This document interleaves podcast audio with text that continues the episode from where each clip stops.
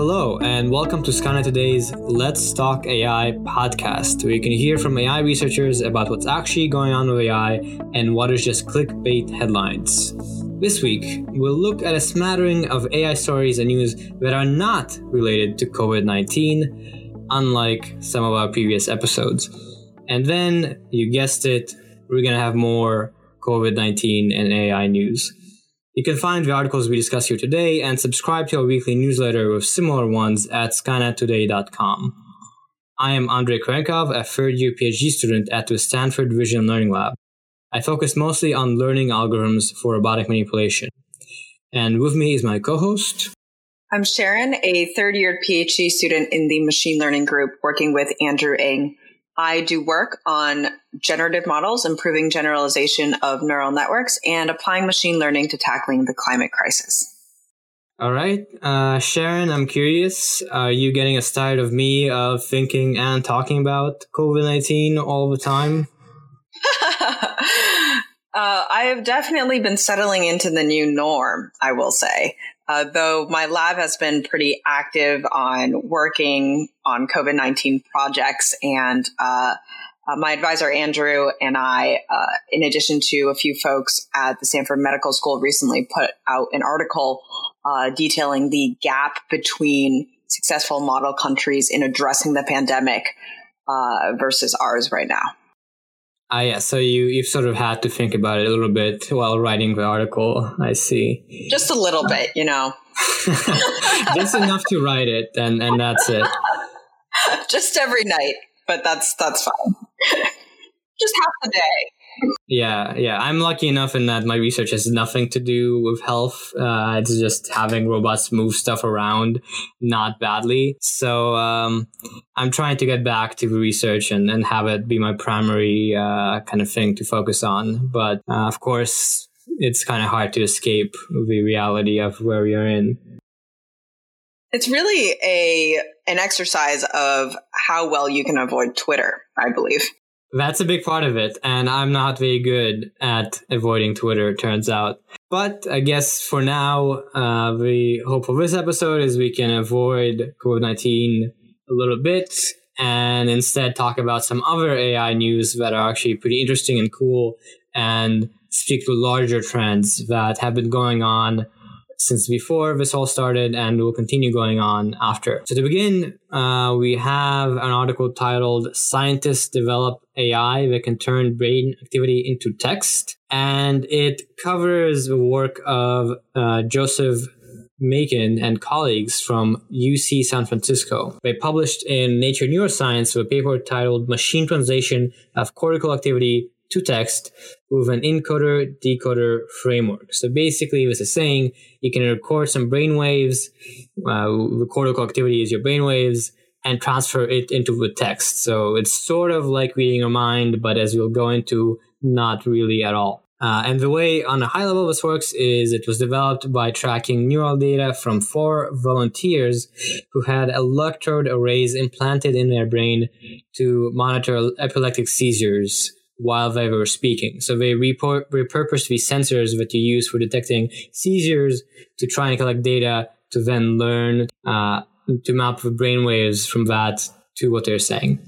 So right now, the system currently works on neural patterns that are detected while someone is speaking aloud. So you have to be already speaking aloud, but it doesn't capture the, the actual speech coming out of your mouth. Uh, rather, it's the neural patterns that are going on while you're talking. Uh, experts say that it could eventually aid communication for patients who are unable to speaker type, such as those with locked in syndrome, uh, meaning uh, patients who are perhaps in a vegetative state and cannot communicate, um, but are still conscious. So participants in the study were asked to read aloud from 50 set sentences multiple times while neural data was being tracked. And these participants uh, read aloud sentences from one of two different data sets. One is a set of picture descriptions, so 30 sentences, and about 125 unique words, just to give you a sense of how bounded this, this set is. So yeah, then uh, with the data being collected, it was fed into a machine learning algorithm that converted the brain activity data for each spoken sentence into a string of numbers. And then to make sure these numbers related only to aspects of speech, the system compared sounds predicted from small chunks of our brain activity data with actual recorded audio. Uh, and then that string of numbers was fed into a second part of the system, which then converted it into words. So they used uh, kind of several building blocks of modern day, uh, day cutting edge AI to build this whole pipeline to go from brainwaves to actual text. And this string of numbers is essentially part of that encoding in the encoder decoder network. You can think of it as an embedding, uh, for example, like in other neural networks. Uh, so that part is not novel, but the data and the preparation that is is novel here. Um, and as for some results, the system improved from spitting out complete nonsense to actually learning how that string of numbers corresponded to words, uh, which is really exciting because by probability, if there are only 50 sentences, that would be a 2% chance, a random probability that it uh, selects the right sentence. Yeah, so it's quite interesting uh, and cool that it got working to some extent. And in particular, it's interesting that here training and testing was done on the same set of sentences, uh, which could mean that the system learned something trivial. So it just learned, given the brainwaves to figure out which of the sentences it trained on, the person spoke and not actually recognize each of the words from the brainwaves. But there's actually some clues that it wasn't doing that. And one of those is the mistakes it made. So it, it sometimes made quite interesting mistakes, such as when someone said those musicians harmonized marvelously, the system decoded it as the spinach was a famous singer. So pretty different, but you do have this sort of association of musician to singer. And then another mistake there was is a roll of wire lay near the wall, which became Will Robin wear a yellow lily? almost kind of nonsensical, not very clear how it happened, but it doesn't mean that there's not a trivial solution going on. So correct me if I'm wrong, Andrey, but essentially the decoded sentences from the model were not actually in the training set. So it's not a information retrieval search problem going on here. Yes, correct. These these ridiculous sentences were not in a training set. Uh, the person spoke, you know, reasonable things. So while the input was in the training set, the output wasn't. So the fact that it didn't always, the system didn't just output something from a training set every time meant that it was trying to generalize to some extent. And what's interesting is that the accuracy of the system was able to beat some previous approaches. So while the accuracy varied from person to person, as the system was trained on each person individually, uh, for one participant, um, only 3% of each sentence on average needed some correcting. Uh, so that's actually quite low. It, it, the system would get it uh, right most of the, like 97% of a sentence would get it right. Um, and uh, this was higher than the word error rate of 5% for professional human transcribers. So that's pretty interesting. Uh, that compared to the human error rate, was actually lower for this one particular participant. Um, but the team stresses, uh, unlike the the latter, the human transcribers, the algorithm only handles a very small number of sentences, whereas humans we we can handle a very large corpus, and transcribers in particular probably could handle a very very large corpus, larger than mine. Indeed, yes. so uh, to expand on these caveats and conclusions, it seems very cool, and you can imagine already the clickbait saying about how AI can read your mind and so on. But there's a lot to note here. Uh, so to start, um, the system gets much worse when you go outside of the 50 sentences it was trained on. So it works pretty well at figuring out uh, the sentences that it had already seen from brainwaves, but when you try something new, it isn't quite so good. Uh, so that means that the system is likely relying on a combination of learning particular sentences, so like just remembering sentences, identifying individual words from brain activity, and then also recognizing general patterns from all this stuff. So the researchers note in the paper that Although we should like the decoder to learn and to exploit the regularities of the language, it remains to show how many data would be required to expand from our tiny languages to a more general form of English. So with just 50 sentences per person, that's not enough to learn something general. It's enough to showcase kind of a proof of concept, which is really what this is. But what is slightly promising about this approach is that uh, it uses less data to train than previous approaches. It uses less than 40 minutes of training data for each participant, um, a limited collection of sentences, which is both a limitation here, but also an advantage. Uh, and this is compared to the millions of hours that are typically needed for similar systems. But far from a huge major breakthrough, far from quote unquote reading our minds, as recall that the system is still trained on brainwaves when someone is talking out loud. Uh, so really, uh, while this is fantastic research, uh, another researcher has noted that OK Google could do just as well, and you could just use um, a speech uh, system like Google or Siri or Alexa here, um, and would do just as well or better. Exactly. So this is a great example of how you can have really cool research, really cool AI results.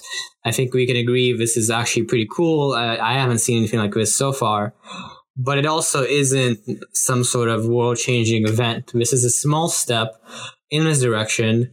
It's going to take a lot more work, many more papers, a lot more data, a lot more engineering to continue making progress to hopefully in the end end up with a useful system to help uh, those that can use this sort of thing. But for now, we just see sort of a slight scientific advancement, which is how research really makes progress. Yes. And this is also suggesting that perhaps, and this is a Guardian article, again titled Scientists Develop AI That Can Turn Brain Activity into Text, that the article title is a little bit hyped. Um, it's not just regular brain activity when you're not talking, it's when you're actually talking aloud. Yeah, and, and this is a common thing with media coverage of AI, such uh, in publications such as The Guardian. Usually, the contents of article are quite solid, and they do note the caveats, and they do uh, get the details right. But the titles do tend to lean a little bit towards the more exciting aspects, and uh, hide away the more uh, practical things that make it uh, less exciting. So that's just some, something to keep in mind whenever you see a cool headline. It's not enough to see the headline. You need to read the contents of the article to really know what's going on. And in this case, the article is pretty good at laying out the details, but of course, sometimes you have to go all the way to the paper to really see uh, what those details were and what was overhyped or not or hopefully you would tune in to us here on this podcast. Hopefully, that's that's why we're here, uh, laying out all the uh, caveats and things you should know. and speaking of things that require caveats and should not be overhyped, our next article is titled "AI Can't Predict How a Child's Life Will Turn Out." Even with a ton of data, and it is from the Technology Review. Uh, and it's about a new paper, new study published in the Proceedings of the National Academy of Sciences that basically lays out that even with, when a ton of researchers all try to predict the life outcomes of uh, many people using a lot of different inputs from data gathered over 15 years, not, none of the models that were attempted really worked well at all. So the context is there is this assumption that an algorithm that is fed with enough data about a given situation will make more accurate predictions than a human or a more basic statistical analysis. So this study uh, was presented by three sociologists at Princeton University who asked hundreds of researchers, about 160 different research teams, to build predictive models to predict the six life outcomes for children, parents, and households using nearly 13,000 data points on over 4,000 families. And so none of the researchers actually got even close to a reasonable level of accuracy regardless of whether they use simple statistics or cutting edge machine learning. Yep. Yeah, actually the the paper titled Measuring the Predictability of Life Outcomes with a Scientific Mass Collaboration. It had something like 50 co-authors or probably more, and 160 teams were involved in building these predictive models. So uh, it really showcased that if you have a lot of scientists, you can attempt something uh, with a lot of different approaches and kind of make a strong conclusion that something is not doable or not as doable as we thought, which is their main claim here is that it was useful to have so many people to attempt this at the same time. I do have the comment here though that tens of thousands of data points is actually quite small given how varied people's lives are. So the variance of the data uh, that is required for this prediction task. So I'm not very, very surprised that these models were not able to do that. Yeah, it's true. Uh, I think uh, the data points were partially that's showing how varied or how much of it there was, but um, at the same time, for modern cutting edge machine learning, uh, as we know, it, it requires a lot of data to actually generalize beyond the training set. And in this case, it's likely not enough. And speaking of the data, we can actually go a little a little bit into details on what that is. So we use data from a 15-year-old sociology study called the Fragile Families and Child Well-being Study, which was led by Sara McLanahan, a professor of sociology and public affairs, and Princeton, and one of the lead authors of this paper. So this uh, original paper with collected data sought to understand how the lives of children born to unmarried parents might turn out over time, how having unmarried parents affected them. And the way this data was collected is that families were randomly selected from children born in hospitals in large US cities during the year 200, and then data was collected from uh, these families when the children were of age 1, 3, 5, 9, and 15. Quite an IRB you need there for this data. Yeah, this this presumably, I, I must imagine, was quite an effort to have a 15 year old data collection effort with many families, many children. So even though there's not much data, it is data that is actually quite hard to uh, to get. Yes, it's sensitive data. So the professor of sociology at Princeton, McLanahan, and her colleagues uh, then designed a challenge to crowdsource these predictions on six outcomes in the final phase of this study that they deemed sociologically very, very important. And so these six outcomes included the children's grade point average at school, their level of quote unquote grit or their self reported perseverance in school, and the overall level of poverty in their household. And then, uh, given these outcomes, uh, the challenge participants were given subsets of the data to train their algorithms, and the organizers held back some of the data to use for evaluation to see how well these algorithms could generalize and make new predictions for people who have not been seen in training data. And then over the course of five months, hundreds of researchers, including computer scientists, statisticians, computational sociologists, tried their best to make a prediction. So they had quite a while to use all this data to develop a good model. One takeaway that the article states is that the most complicated machine learning techniques also were not much more accurate than far simpler methods, and that explainable algorithms often have close to the same prediction power as black box techniques like deep learning uh, within contexts where an algorithm is assessing risk or choosing where to direct resources where the added benefit of the black box techniques is not worth the big costs in interpretability in the explainable algorithms. Yeah, I think that that is one of the conclusions in addition to the conclusion that, you know, this was just not doable with this amount of data. And although we do note that with more data, you could get perhaps better results, this is a useful piece of information for policymakers to know that, you know, if you want to predict something very complicated like GPA or, or other outcomes, even with this carefully controlled collection of data that was presumably quite difficult, um, either because of the amount of data collected or because of the models or both, the outcomes were not so good. So policymakers should be very careful to, you know, over enthusiastically adopt AI techniques for predicting various outcomes given how hard and how unsuccessful this attempt was. Right. But even as unsuccessful as AI was on this task, here is uh, something AI is good at. In our next article, uh, a blog post titled Unstoppable AI Flywheels and the Making of New Goliaths. Yeah, this one is a little more poetic. very, very poetic.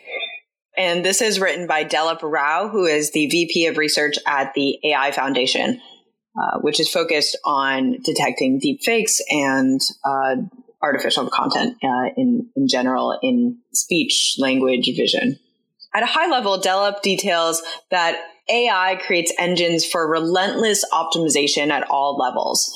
And he's previously commented on how AI will permeate pretty much everything we know now. Anywhere we are making a decision, like using a specific heuristic or setting the value of a constant, there is a role for learned models.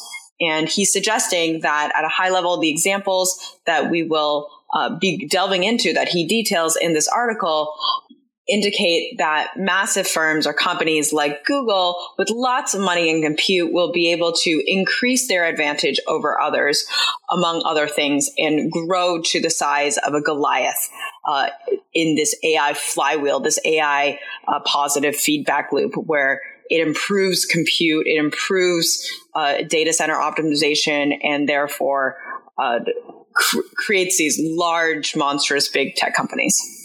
Yes, so uh, that's a little bit high level. So let's just dive into more specifics. So, for instance, uh, what this optimization at all levels pretty much means is that you can optimize any part of your kind of operational process as long as you can get data and feed it into an algorithm. So, one example from a few years ago was how about DeepMind has optimized their data center power consumption by at least 40% using machine learning. So, the implication there is that Google and other large companies can continuously build increasingly complex data centers and optimize the data usage. So effectively doesn't cost more for them. Another example is how Google used machine learning to optimize the placement of massive neural networks, multiple GPUs and other computational resources, which means that they have even more of an advantage in training large scale AI models over smaller, uh, smaller players.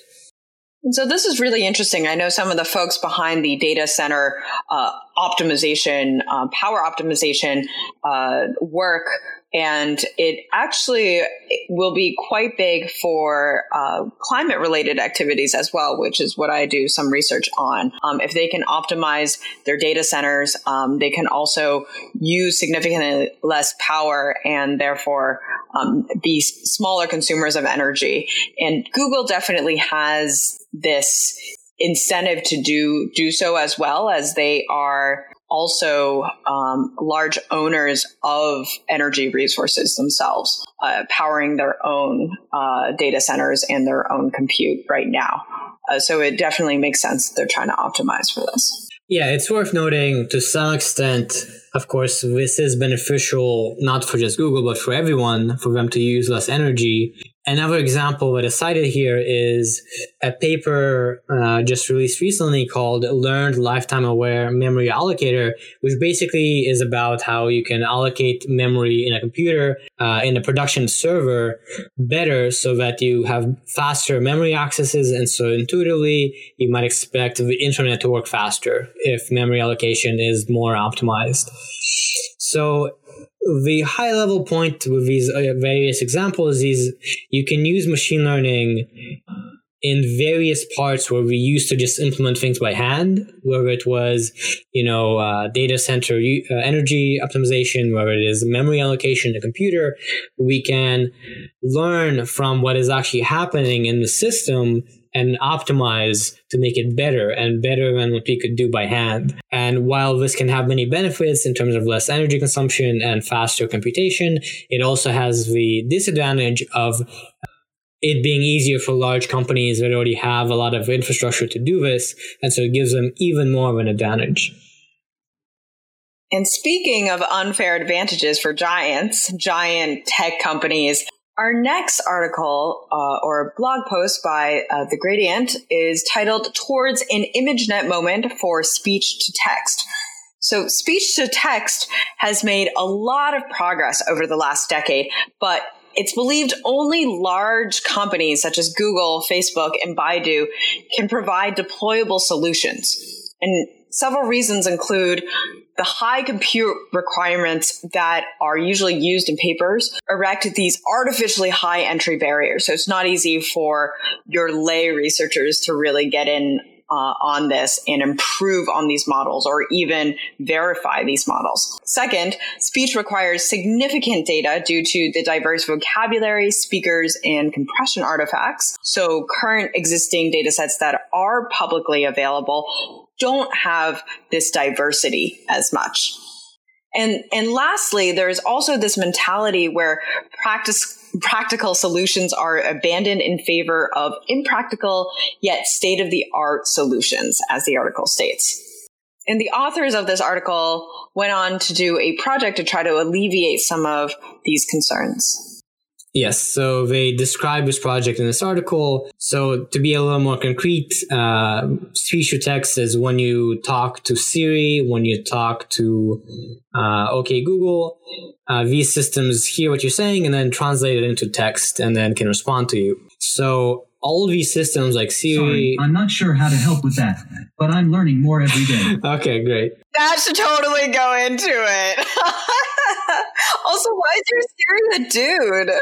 I don't know. I like that voice. So, um, before I was interrupted, I was saying um, there are these systems by Google and Facebook and all these large companies, and these systems are proprietary. So, the data used to train them, the algorithm used to train them, we don't have out in the open either as open source code and data or as papers for the most part. Although we know some of the parts involved, we don't know the full details, which really hurts the ability of smaller labs, uh, smaller practitioners to be able to um, get into the space. And so the article uh, or the offers here outline some of the steps they have taken to try and make it easier and move the whole field in a direction where it's not just these play- big players that can uh, do things here. So the three main contributions made are one, introducing the diverse 20,000 hour open STT dataset, which is published under the Creative Commons non-commercial license. So it could be used by researchers uh, everywhere. Uh, the second is that it demonstrates that it's possible to achieve competitive results using only two consumer grade uh, and widely available GPUs. And these are the 1080 Ti's from NVIDIA. Uh, and thirdly, it's a, it offers a plethora of design patterns that democratize entry to the speech domain for a wide range of researchers and practitioners who are not necessarily the Googles and Facebooks and Baidus of the world. Yes. So going back to that first point of the large data set, the title here is towards an ImageNet moment for speech to text. And what that refers to is the ImageNet data set, which is a very large data set of images that has been very often used in computer vision and made a lot of tasks a lot easier to do with less uh, compute and less data. And so their main contribution to some extent is they note that existing academic data sets uh, have a lot of drawbacks. They're too clean. They sound like it came from a studio. They are too focused on one domain, like just phone conversations or news. They're mostly in English and they're just too small to actually do anything impressive. So because of these drawbacks, about six months ago, uh, these authors decided to collect and share an unprecedented spoken corpus for the Russian language, uh, with a target of uh, 10,000 hours at first, which is larger than any other open dataset of this sort. So what this data set essentially is addressing is how academic data sets right now suffer from drawbacks like being too ideal. They're too clean. They were recorded in a studio. Uh, there's no background noise.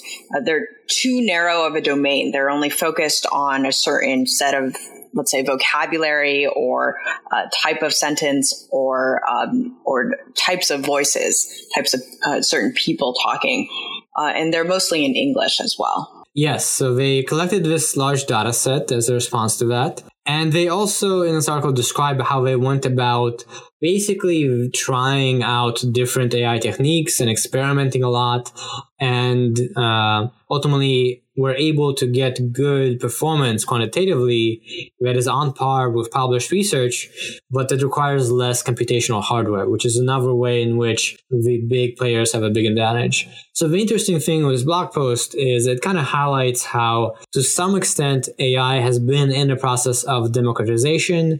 Basically, anyone with some uh, knowledge of programming can self-educate about the latest cutting edge uh, AI ideas and uh, implement some code and try out some ideas. On the other hand, some subfields in AI, such as speech to text, still make it far easier for academic groups a lot of computational resources and access to data to make progress while practitioners outside of academia or industry cannot really get in. Um, so it's, it's an effort to try and change that and keep us moving towards a place where big labs and industry are not the only ones able to make any progress. So, in the spirit of democratizing AI, we want to conclude our set of non COVID 19 related articles with an interview with the Stanford professor Chelsea Finn entitled Women in AI. I certainly feel like a minority. As part of the Women in AI special project, the Medium publication Synced uh, spoke with Chelsea Finn, an assistant professor in computer science and electrical engineering at Stanford University, whom both uh, Andrey and I know. Uh, most of her work focuses on the capability of robots and other agents to develop broadly intelligent behavior through learning and interaction. Yes, so this article went into a lot of details that I think both of us and really anyone working in AI has been aware of, but that uh, is still worth highlighting and making sure we are trying to make progress on it. And so the the primary focus here was that women continue to be severely underrepresented in computer science and AI. If you want some quantitative measures, previous analyses as part of a Women of AI uh, series from Synced found that only 18% of the offers in the 21 most leading AI conferences are women. And as of 2015, women made up just 18% of CS majors in the US. So 50% of people are women roughly, and only 18% are really publishing and getting degrees in AI and CS. And the numbers for, uh, I heard senior faculty are significantly worse as um, women are just now getting some more and more attention in terms of uh, improving the pipeline. Um, I think one telling uh, perspective that Chelsea gave in the article was at artificial intelligence and machine learning conferences, for example, I certainly feel like a minority, and I know that there have been many situations where I was the only female, for example, speaking at a workshop or speaking at some events. But she also says that she loves that there are a number of other female computer science faculty at Stanford. So they have community as they build out the next generation of what hopefully AI faculty and AI researchers uh, look like. Yeah, actually, uh, this is something I think that is quite nice about the Stanford AI Lab. Is in the past several years we've had uh, multiple recruits of new female faculty. So Chelsea joined the faculty last year, and before that we had Jeannette Bohg, who is a roboticist from Europe. We've had Dorsa Sadigh from Berkeley. Uh, so the number of faculty has expanded pretty rapidly, uh, and that is certainly pointing us in a nice direction. I think Stanford in particular, the computer science department has put pretty strong emphasis on diversity recruiting in general. And I've been very impressed with them. I've chatted with folks at other institutions where that is not the case at all. Uh, and so it's a very different vibe. And so when, when you intentionally do try to recruit for, um, um, minorities, for example, that hopefully will create a much better environment where there is that community. Yes, and uh, Chelsea also mentioned in the interview that uh, she has worked with programs such as AI for All, which is meant to help uh, young women get into AI and CS. And this AI for All program was actually started by one of the professors in my lab, Fei Fei Li, uh, in a bid to really try and, and change the situation and make it easier for minorities to enter the field. So the more you allow women and minorities to have high level positions, the easier, hopefully, it is for the situation to change and uh, for the numbers to improve. Uh, so it, it is nice, at least, that we can end on a positive note that things are changing. And if we all do uh, keep in mind that we should try and improve things, they do improve. And I've definitely contributed to the AI for All efforts uh, in the sense that I, I also gave a talk recently at a high school uh, that was uh, for an event that was sponsored by AI for All. So they have a pretty wide reach, at least around here. Yes, so it is a nice thing to note.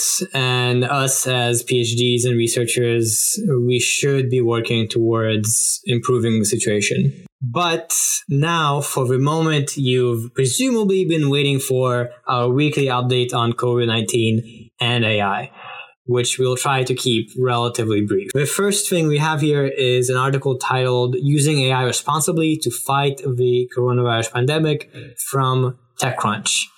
And essentially, it is talking about how, as we've talked in previous episodes, there's many AI applications being used by various agencies in multiple countries. Things like surveillance, monitoring of a disease, detection are things that everyone is trying to do very rapidly. And so this article is about recommendations from uh, a UN committee about uh, how to make sure to remember to be careful about human rights while building out these AI systems. Yes, and they particularly note that we must not forget that it's that the use of AI can raise very real and serious human rights concerns that can be damaging and undermine the trust placed in governments by our communities. And they they lay out several suggestions on responsible use. Uh, for example, uh, data anonymization. So some countries are tracking individual suspected patients and their contacts, uh, while other countries are collecting uh, anonymized data to study the movement of people in a more general manner. They also lay out a purpose limitation, which is basically ensuring that personal data is collected and processed to track the spread of the coronavirus, but it should not be used or reused for another purpose. And this is similar and along the lines of GDPR or the EU's General Data Protection Regulation, a policy that has been out for some time now. But it's time for this to become a global principle for AI.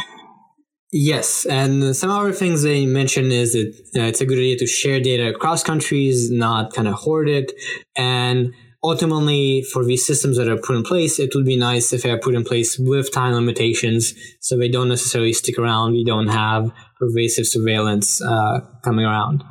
But on top of discussing these recommendations, the article also notes that the United Nations Interregional Crime and Justice Research Institute has established a specialized center for AI and robotics in The Hague. Uh, and that is one of the international actors dedicated to specifically looking at AI uh, in respect to uh, crime prevention and control, criminal justice, and rule of law and security. So the center is meant to help various national authorities and to understand the opportunities uh, that these technologies present, but at the same time navigate the potential pitfalls associated with these technologies. So it's not necessarily a center just for COVID-19 and AI. It's more broadly about AI, but in this particular moment when a lot of AI systems are being deployed very rapidly, this center is more important than ever. But all that being said, AI does have a useful role to play, and that was detailed just this past week at a, a conference held by Stanford virtually over Zoom, specifically by Stanford HAI. The conference is titled Artificial Intelligence and COVID 19 How Technology Can Understand, Track, and Improve Health Outcomes. And so this conference convened around 30 AI researchers and experts to meet virtually and discuss ways AI can help understand COVID 19 and potentially mitigate the disease and developing a public health crisis. And so we discussed some of the uh, takeaways from this conference, uh, which we did touch on a little bit last week in terms of this is a very ad hoc conference that they turned around from a, a completely separate topic uh, just to address the current issue at hand. Mm-hmm. Yes. So this conference happened just last Wednesday, and it was actually open to the public. So you could just tune in on, I think it was YouTube. I, I tuned in a little bit myself. And the fun part uh, about the conference and also the article that summarizes it, which we are covering now, is there are a lot of individual researchers and projects highlighted. So we're just going to go in a rapid pace and go through them because it's interesting to see how much is going on. So for one, infectious diseases data scientist uh, Lucy Li of the Chan Zuckerberg BioHub says her organization is developing a tool to estimate unreported infections. And then at Stanford, Associate Professor of Medicine Nigam Shah and colleagues are honing in on ways data science can respond both operationally, so in the sense of how many patients will our region have, how many ICU beds uh, will be needed, and clinically, which means uh, who do we test of the patients. And they also point to critical regions for f- further research, which is which drugs can help us. At Carnegie Mellon, statistics and machine learning associate professor Ryan Tibshirani's uh, epidem- epidemiological forecasting team has shifted from studying the flu to COVID 19 to predict short term forecasts that will inform public health officials in making policy decisions. Meanwhile, Tina White, a Stanford medical uh, a Stanford mechanical engineering PhD candidate designed an open source app to track the spread of COVID 19 using anonymized Bluetooth data. HAI co director Feifei Li's research offers an AI approach to helping senior citizens stay in their homes. Sensors and cameras could send valuable information about sleep or dietary patterns, for instance, to clinicians in a secure and ethical way. And uh, the conference was primarily about academics, but uh, not only academics. So uh, there was also discussion of how Cure.ai co-founder Xavier uh, told how his company's machine learning tools create personalized diagnostic assessments. And then from the company Kaggle, Anthony Goldbloom uh, offered some descriptions of how they're offering kind of public data and challenges to let people collaborate on tackling the crisis. There was also work on finding a cure for COVID 19. Binbin Chen, Stanford Genetics MD and PhD student, as well as one of my good friends, says vaccines are among the most powerful ways to curb a pandemic and prevent its recurrence. His team uses AI to examine fragments of COVID 19 protein to determine how they might apply to potential vaccines. And Stanford bioengineering research engineer Stefano Rensi is examining existing drugs that can be repurposed to combat the disease using natural language processing, protein structure prediction, and biophysics to identify potential drugs. Yes, so all this together just goes to show that there are a lot of applications beyond surveillance. There's a lot of promising uses for AI. Of course, these are being developed. Still, they aren't mature, but a lot of researchers, a lot of academics, a lot of industries working on it, and hopefully AI will have a positive role to play.